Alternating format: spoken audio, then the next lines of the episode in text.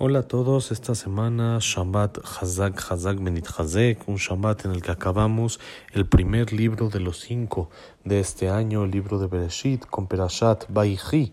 la última Perashá del libro de Bereshit. En la Perashá, como un mensaje importante que tenemos aquí en el libro Birkat Peretz, está escrito la historia después de que Jacob fallece y Yosef pide autorización a Paró para ir a subir, para ir a llevar a su papá para enterrarlo en Eretz Israel, entonces sabemos lo que Jajamim dice en la Gemara en Masejet Sotal, otra Rashi aquí en corto, que Paró le dijo a Yosef, mira, ¿para qué vas a ir? Yosef le dijo que en realidad le había jurado a su papá que lo iba a ir a enterrar en Israel. Entonces Paró le dijo, mira, puedes hacer a Tarat Nedarim, podemos anular la promesa y por medio de eso ya no necesitas ir. Entonces le contestó Yosef, si yo anulo esta promesa, entonces puedo anular también la promesa que te hice a ti. Era una promesa en la que Yosef le había dicho a Paró que no iba a nunca descubrir que él sabe un idioma más que Paró, que es la Shona Kodesh, el hebreo, que Paró no lo conocía y Yosef sí, entonces la gente le iba a dar más importancia a Yosef sobre Paró. Entonces Paró le pidió que le jure y Yosef le juró, le dijo, mira, si yo hago Atarat Nedarim y yo anulo mi promesa de que dije que iba a ir a enterrar a su padre a Eretz Israel, entonces también puede anular esta promesa. Y pregunta el libro Birkat Pérez, ¿por qué Yosef habla así a Paró? ¿Por qué lo amenaza y le dice esto, que iba a descubrir en público que él no sabe este idioma? ¿Cuál era la intención de Yosef por medio de esto? Entonces miren qué bonito dice que en realidad Yosef nunca tuvo la intención de hacer eso en realidad, de permitir, de hacer a Tarat Nedarim la promesa que le había hecho a Paró, sino le dijo así, lo principal cuando una persona hace una promesa, un juramento delante de otro, es porque tiene en el corazón algún sentimiento que dice que es lo correcto que debe de hacer así,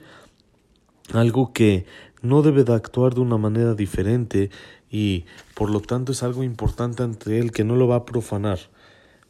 Esto debería de ser de que sería una promesa que ni siquiera la va a permitir, ni siquiera nunca la va a hacer a Taran Nedarim, ya que una promesa es una promesa, algo que la persona se obliga a sí mismo, es algo de emet que tiene que tener la persona en el corazón, ser verdadero. Y de todos modos, esto es en el que se cuida siempre en cuidar sus promesas, pero la persona que ya rompió una promesa, ya sea que no la cuidó o ya sea que le hizo a Tarat Nedarim, entonces ante sus ojos baja el tema de la importancia de los juramentos y la promesa. Como dijeron Jajamim, cuando una persona se equivoca en algo y lo vuelve a hacer, ya lo siente como que si ya está permitido, ya le bajó la gravedad a esto ante sus ojos y por lo tanto después no le va a dar la importancia necesaria a esto mismo. Esto es lo que le dijo Yosef a Paró. En realidad, no te conviene, le dijo Yosef a Paró, que yo permita y haga Tarat Nedarim sobre el juramento que le hice a mi papá, porque si voy a empezar a hacer esto, entonces voy a, ante mis ojos va a bajar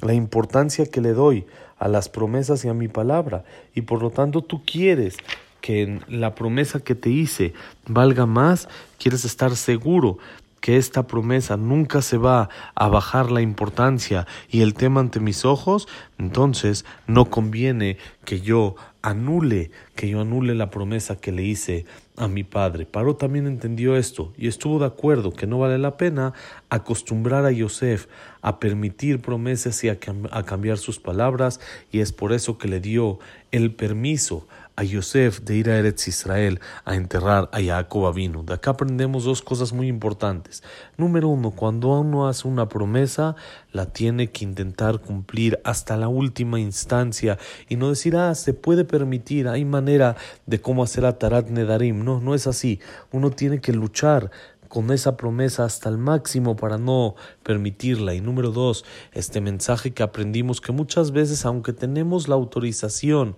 de hacer algo, si lo hacemos, baja la importancia de aquel tema ante nuestros ojos y por lo tanto va a ser más difícil después de podernos comportar con esta misma mensaje y este, misma, este mismo pensamiento durante toda la vida, ya que le quitamos la gravedad del asunto ante nuestro sentimiento y nuestros ojos. Por eso, con esto cerramos el libro de Bereshit, dándole fuerza, dándole importancia a todo lo que la persona quiere hacer, número uno, no intentar cambiarlo y número dos, sobreponerse a eso que cambia para no tener que mover, no tener que notar de una manera más ligera y tomarlo más a, la sencilla, sino